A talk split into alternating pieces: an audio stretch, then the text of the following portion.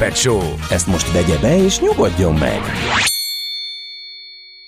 A Millás reggeli főtámogatója a Schiller Flotta Kft.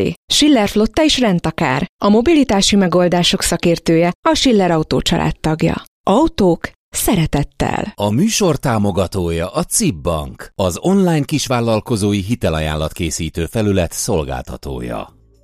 Jó reggelt mindenkinek, ez a Millás reggeli. Május másodika van, 9 óra 10 perc, a stúdióban Ács Gábor. És uh, Kantor Endre, és most írják, most már az online is úgy tűnik, hogy működik. Szépen mert, hogy lassan helyreáll. Igen. Igen, volt egy kimaradás, valami történt, és minden előzetes óvintézkedés ellenére nem indult be a háttér sem és a szünetmentes sem, úgyhogy sajnos elment az adás egy rövid időre. Ahol technika van, ott meghibásodás is van, de szerintem ezt mindenki tudja. Köszönjük, hogy sokan megírtátok, hogy nem vagyunk hallhatóak, illetve, hogy már megint hallhatóak vagyunk. És az utolsó infok, ugye először írták a a hagyomány, mi ahogy hívják a hagyományos sugárzású, aki a mi annak a hivatalos neve? Na mindegy, a nem online és uh, most már az online hát az FM adás. Igen, FM adás. Most az online is írják, hogy már újra vagyunk, úgyhogy uh, köszönjük szépen. Így most az a körünk maradt el, amikor a sok-sok érdekes hallgató SMS-ből szemléztünk, volna, de ezekre még majd akkor sort kerítünk a műsor folyamán, mert a recept, receptfelíráshoz is, logisztikához is, és a felhőtémához is jöttek hozzászólások, úgyhogy ezekre majd visszatérünk. A történelem ismétli önmagát, mi pedig a történelmet. Érdekességek, évfordulók, események. Azt hiszed, külön vagy, mint dédapáid? Majd kiderül. Mesél a múlt. A Millás reggeli történelmi rovata. Nagy kedvenc témám következik eh, Katona Csabával, hiszen a rettenthetetlen magyarról Tűr Istvánról lesz szó, aki járt már Baján, és ki sétált most egy nagyon klassz kis sétány. Van egyébként biciklivel is lehet a Sugovica kifolyásához, vagy befolyásához, attól függ, hogy honnan nézzük, akkor ott a tűr emlékművet megcsodálhatja, aminek egyébként a környezetét is nagyon klasszul rendbe hozták az utóbbi években, és egy nagyon szép emlékműről van szó, amire, hogyha még fölkaptat az ember a lépcsősoron, akkor még jobb kilátása van arra a kanyarulatra, amit ott vesz a Duna. Katona Csaba történész a vonalban. Szervusz, jó reggelt! Szervusztok, jó reggelt kívánok, és nagyon szépen köszönöm ezt a hangulatos bajai felvezetést, hiszen Tűr Istvánra a szülővárosa valóban méltóképpen emlékezik, múzeum is viseli a, viseli a nevét, és nem véletlenül, mert hát majdnem egy ilyen rajtőjedő életút az, ami Tűr István magájának mondhatott egészen addig, amíg 1908. május 3-án be nem következett a halála. Holnap lesz tehát ennek az évfordulója, és ennek kapcsán emlékezünk meg róla, de ahogy mindig az élő Tűr István az érdekes számunkra, mert tényleg rendkívüli figura volt, szerintem ez, ezzel nem mondtam semmi újat.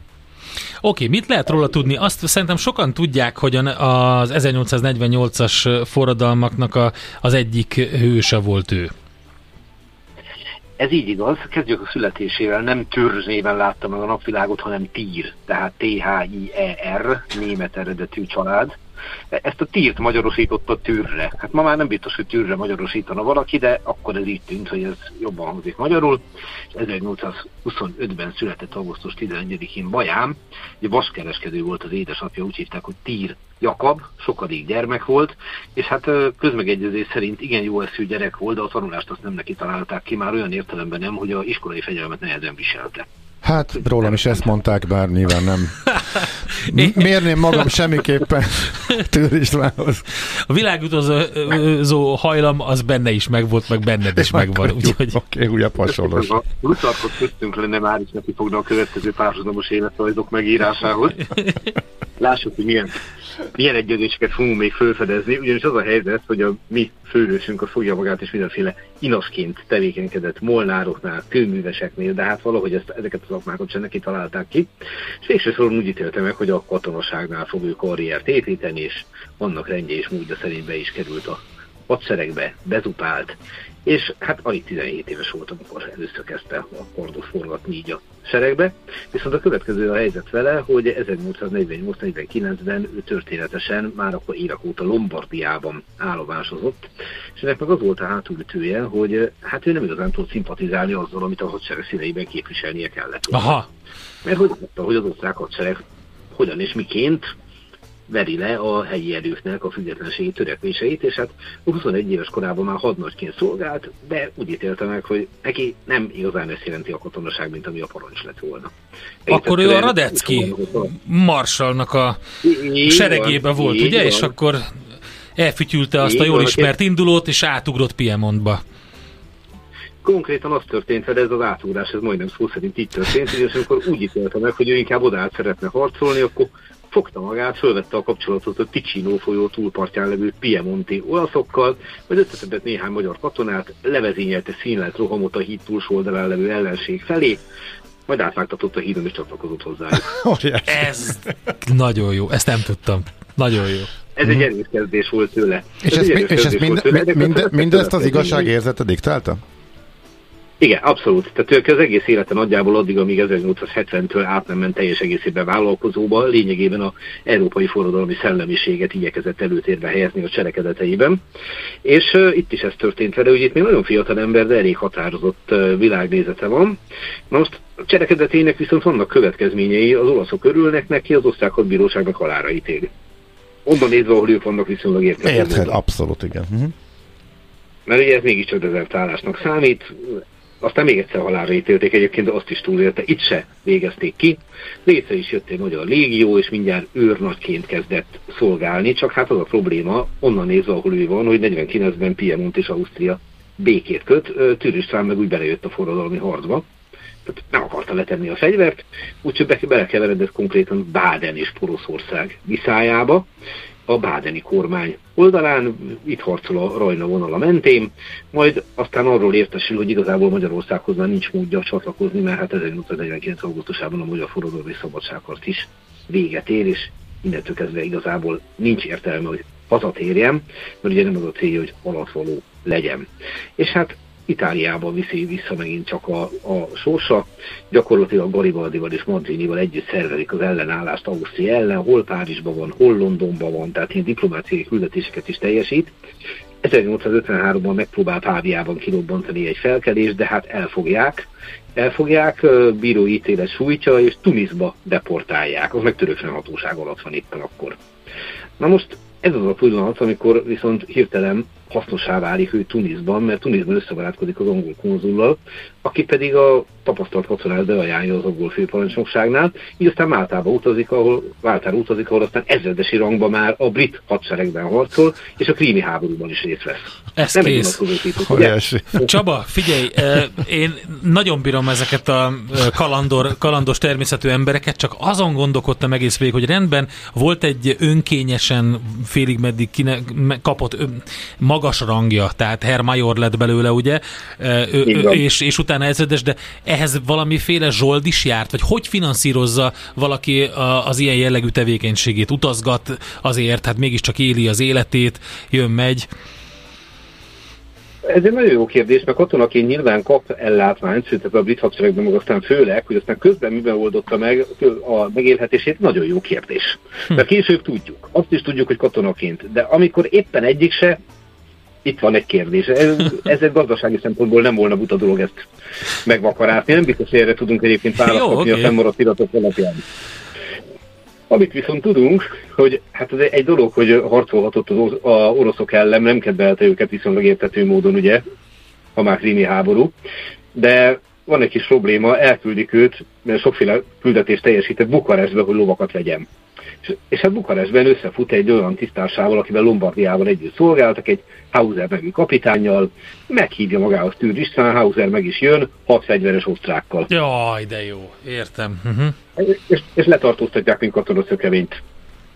Na, ennek az lesz a következménye, hogy ilyenkor már, bocsánat, ilyenkor már nem nyújt védelmet az, hogy mit tudom én a britek szolgálatában áll, és nem tudom milyen rangban van? E, vagy, ez mentette meg az életét. Aha. Ez mentette meg az életét. Mert osztrák oldalról nézve konkrétan arról van szó, hogy tényleg katona szökevény, és a Brassóban hadbírósági eljárást indítanak ellene, és igazából a következő derül ki, hogy már megint halára ítélték is a javai elkobzására, hogy mik voltak a javai, ez ugye egy nyitott kérdés adott helyzetben, de végső soron közölték vele, hogy a halálsítéletet nem hajtják végre, hanem jó indulatú kegyelemmel mindörökre kitöltják a birodalom területéről.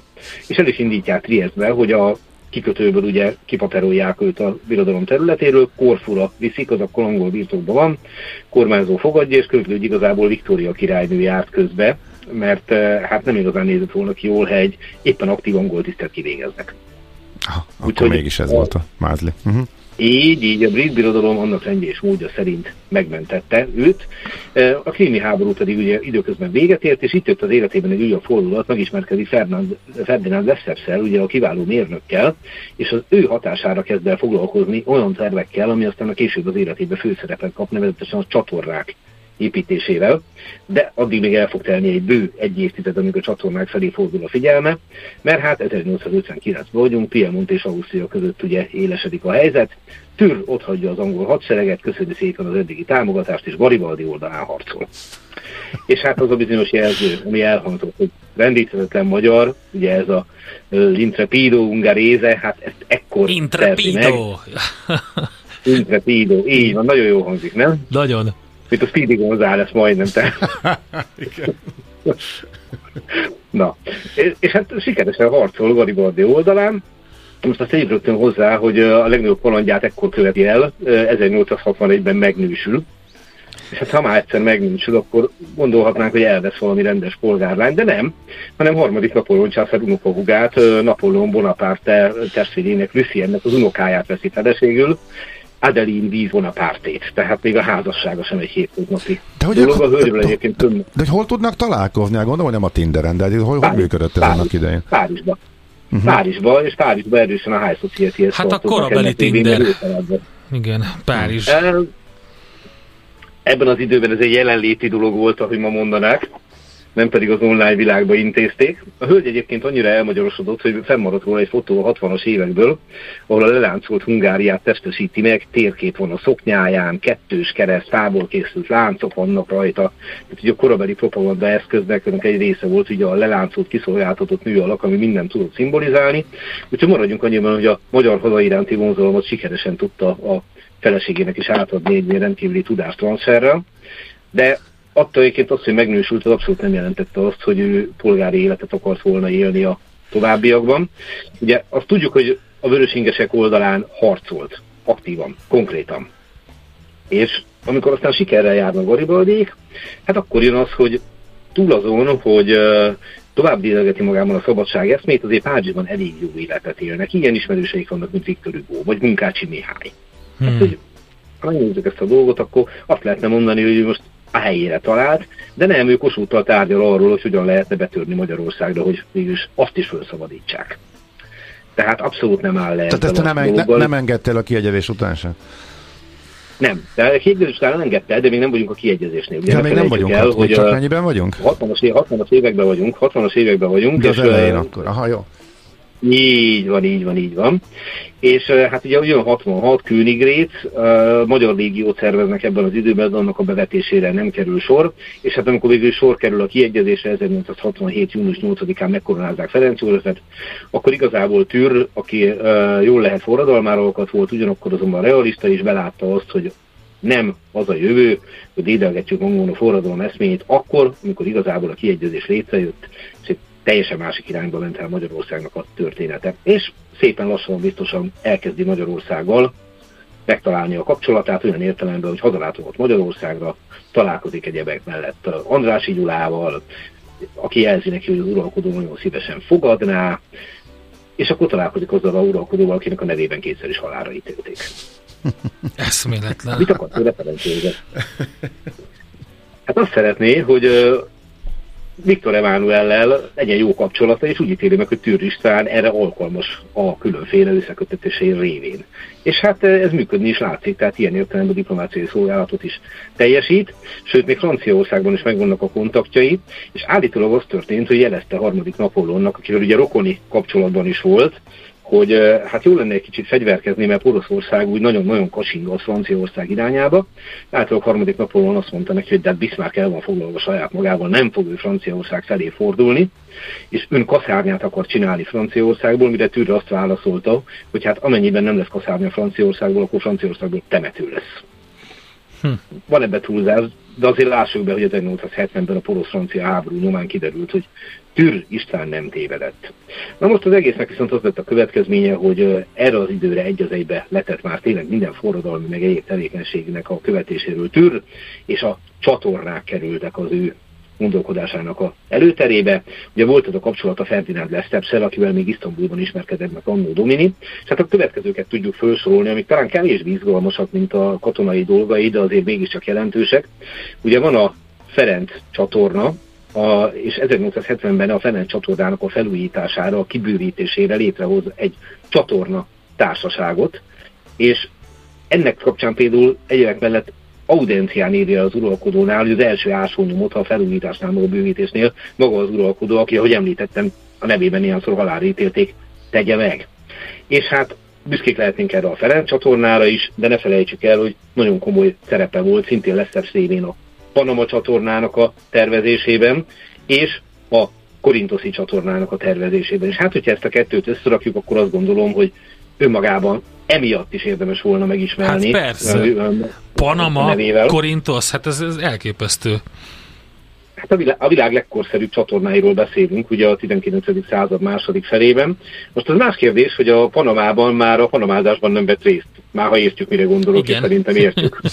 mert, mert hogy más elképzelése volt a kivitelezésről, mint Lesztersnek, és nincs az a barátság, ami kibírna egy szakmai vitát.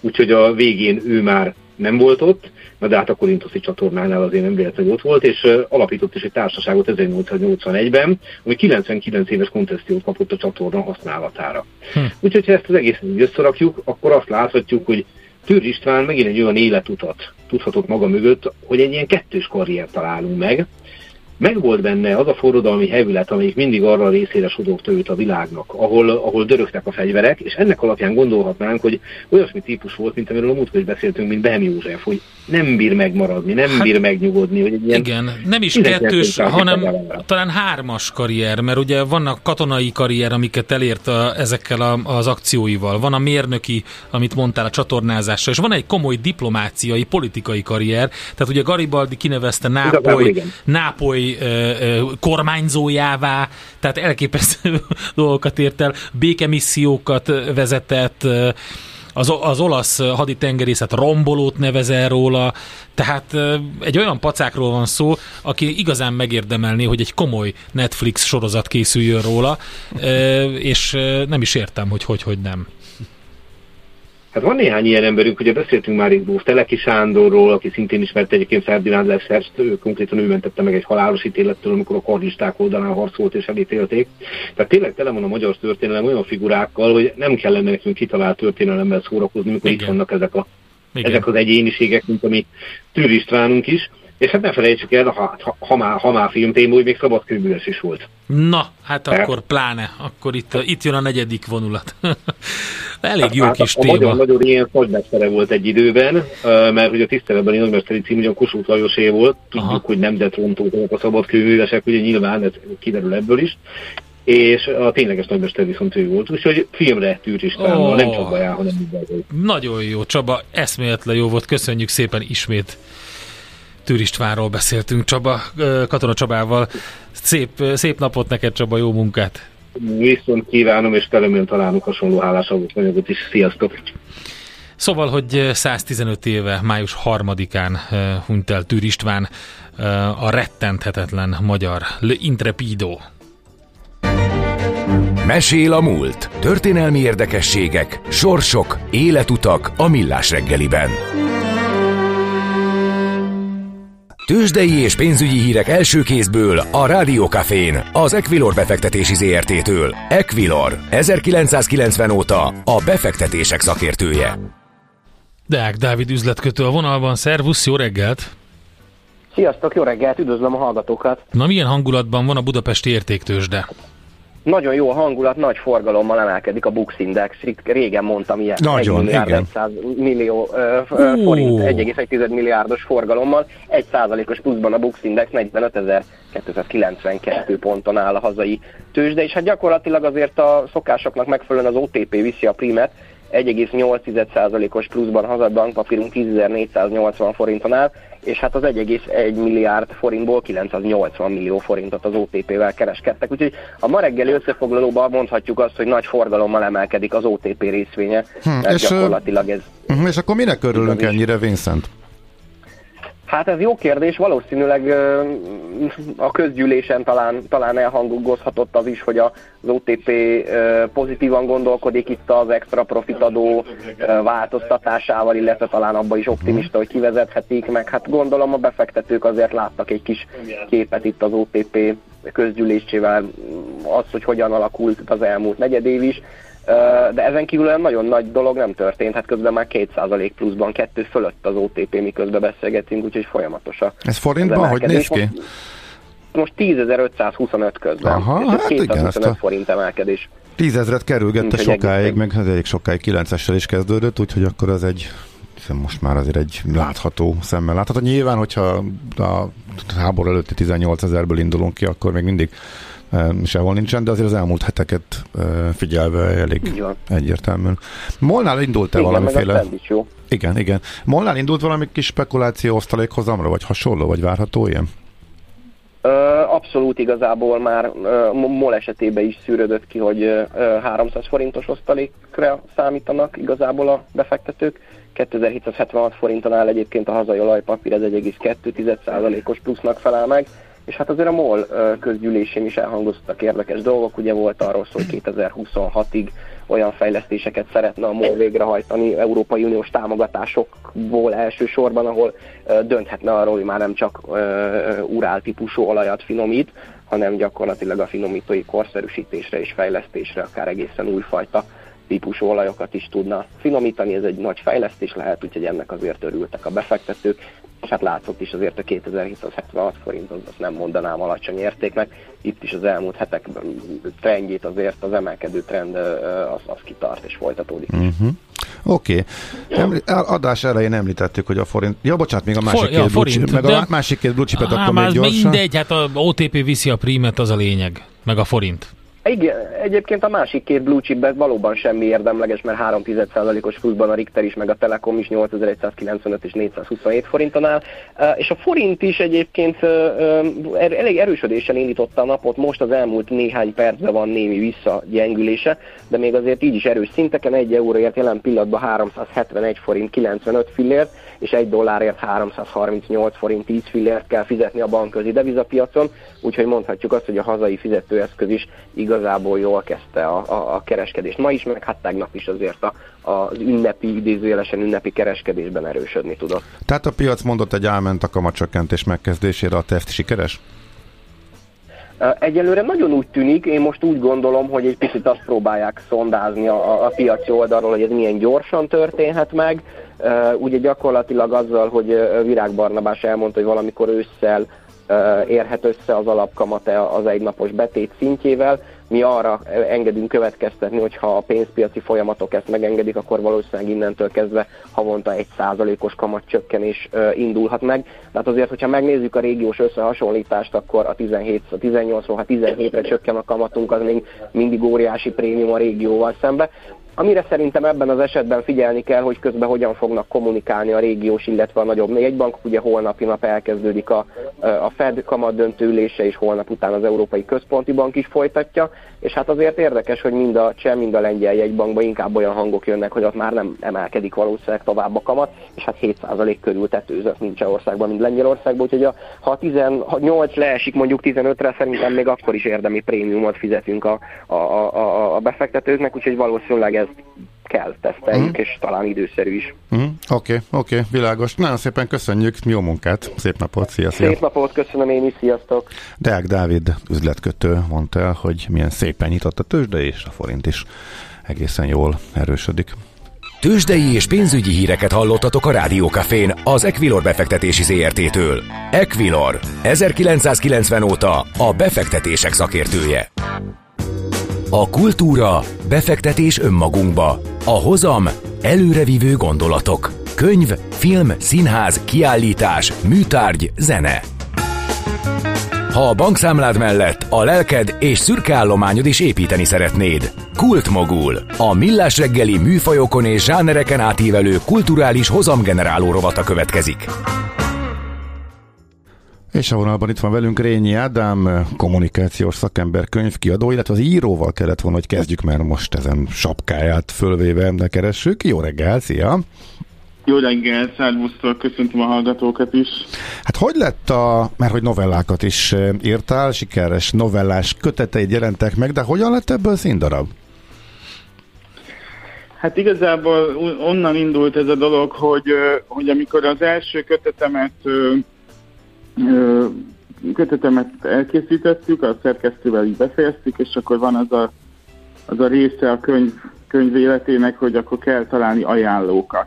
Uh-huh. Olyan ismert és hiteles embereket, akik, rá, akik adnak néhány jó mondatot, ami ajánlja a könyvet a borítón, a, fül, a fülön, és az egyik ilyen ajánló az, az, az, az Cirtes Tamás, a Madács Színház igazgatója lett, én őt kértem meg, és uh, elolvasta a szövegeket, hát akkor azt, azt írta, hogy, hogy, ez, hogy, hogy, hogy, hogy, hogy érződik belőlük a, a színpadi érzék, tehát hogy valami fajta dramatú, drámai hatásokat, tehát ami színpadon is megélő drámai hatásokat tudok legalábbis szerinte és akkor valahogy ez így szöget ütött a fejembe, és Lengyel Andor rendező barátommal beszélgettünk mi sokat, ő nekem egyébként ilyen nagyon fontos visszajelzés adó a, az írásaim kapcsán is, és akkor jött ez az ötlet, hogy, hogy, hogy mi lenne akkor, hogyha konkrétan a novellákból csinálnánk egy, egy, egy színpad, színházi előadást, és akkor így a hat szín, bekopogtattunk a hat színhez, és, és nyitottak voltak, és odáig fajult a dolog, hogy ezt februárban bemutattuk. Hm. Nagyon érdekesen hangzik. Ugye a Hosszú élet titka az előadás címe, és a négy színész játsza, Balla Eszter, Recsedi Erzsébet, Márton András és Mohai Tamás. Recsedi Erzsébet volt egyébként itt a Pont Jókor című műsorunknak a vendége igen, igen. a múlt héten, de nem csak tőle, illetve Mariantól a műsorvezetőjétől, hanem sok helyről halljuk, hogy egészen lenyűgöző ez az előadás. Most hol tart pontosan? Február óta. Hányszor játszottátok? Mi a öt előadás, öt előadás ment le belőle, épp most hétvégén szombaton volt kettő, délután és este, és uh-huh. májusban 27-én lesz legközelebb szintén délután és este, utána júniusban lesz harmadikán és 16-án ezek esti előadások, illetve hát az a nagyon nagy öröm ért minket, hogy a Városmajori Szabadtéri Színpad is meghívta az előadást, úgyhogy július 23-án a Városmajorban is oh, lesz egy előadás. Nagyon jó hangzik. Akkor lehet, hogy nem is csak kritika ősszel... volt, hanem egy jóslat az, amit lehetett olvasni, hogy műfajteremtő és erősen sikergyanús előadás. Tehát az a siker az, az akkor megvan. A műfajteremtő részét igen, nézzük meg, hogy vajon... Hogy, igen. igen, hogy lehet a novellákat eh, rengeteg szereplővel, különböző történeteket négy, négy színésszel színpadra vinni?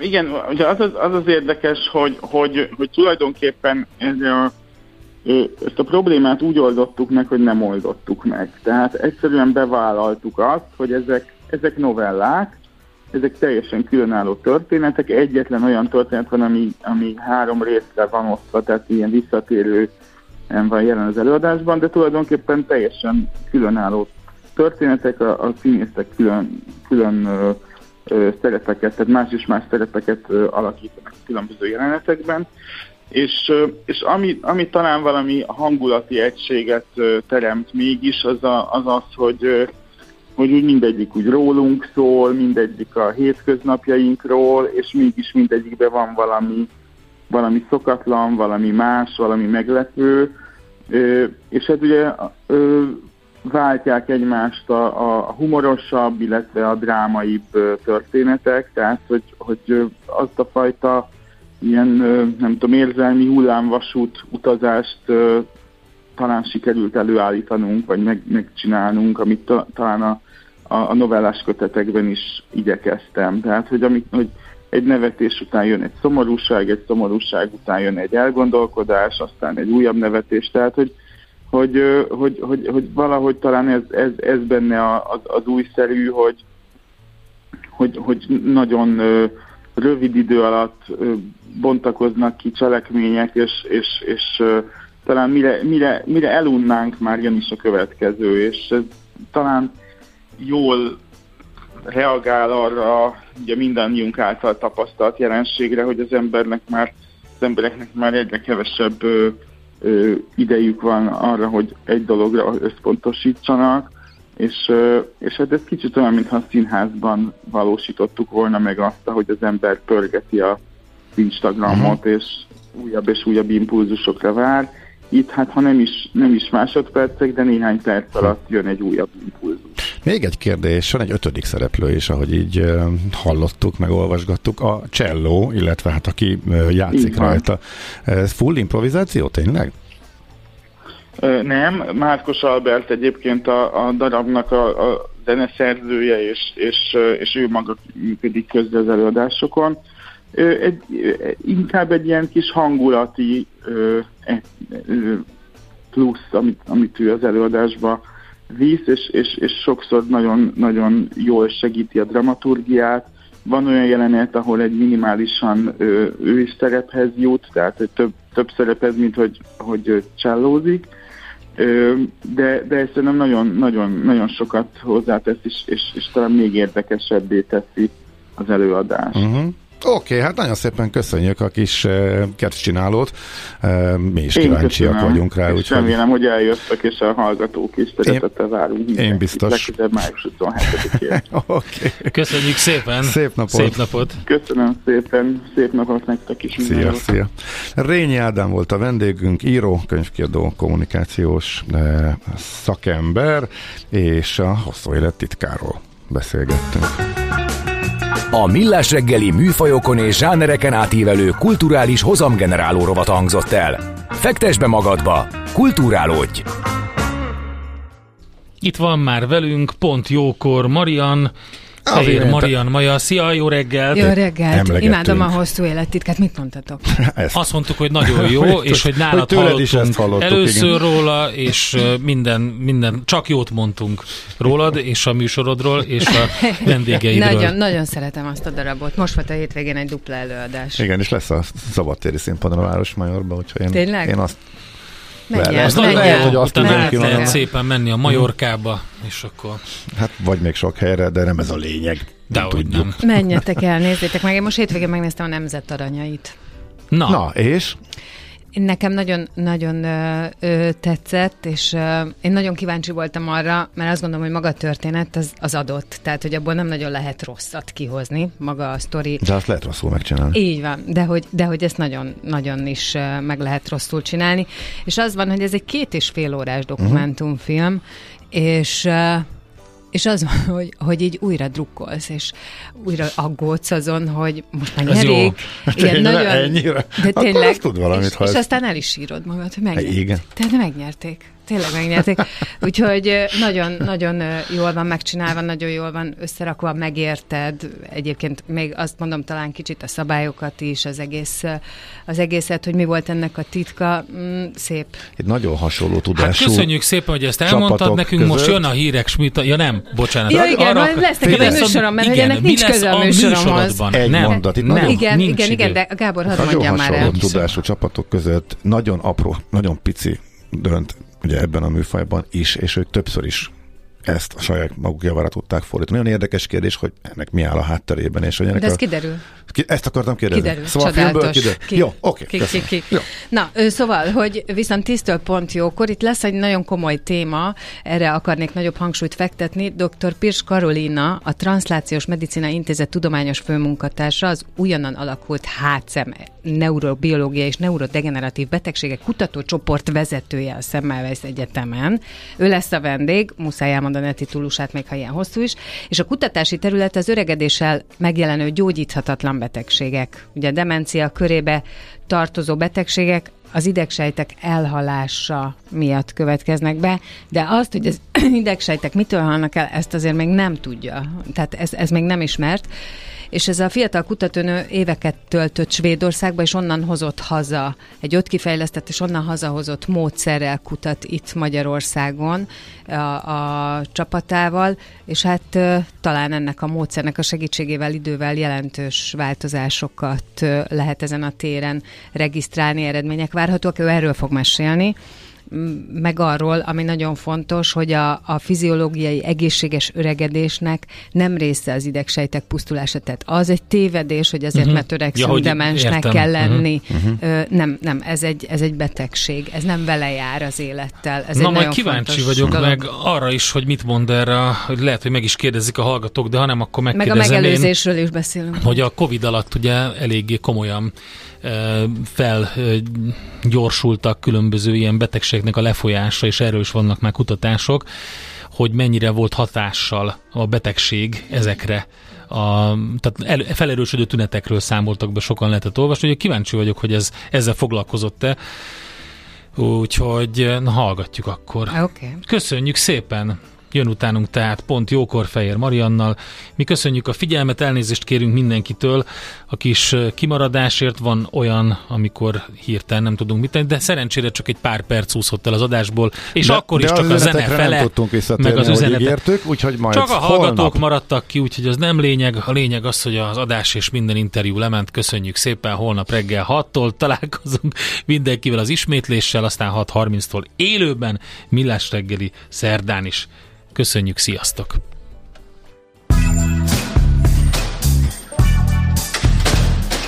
Már a véget ért ugyan a műszak, az ügyelet azonban mindig tart. A sürgősségi és félig zárt osztályon holnap reggel újra megtöltjük a kávésbögréket, és felvesszük a piaci stetoszkópot. Addig is keressetek minket közösségi rendelőnkben a Facebookon, a mai adás podcastjét pedig a rádiókafé 98hu és millásreggeli.hu oldalakon, a Spotify-on és a Google Podcast-en. Millás reggeli. A Rádiókafé gazdasági Muppet Két dologban bízhatsz. Az egyik mi vagyunk.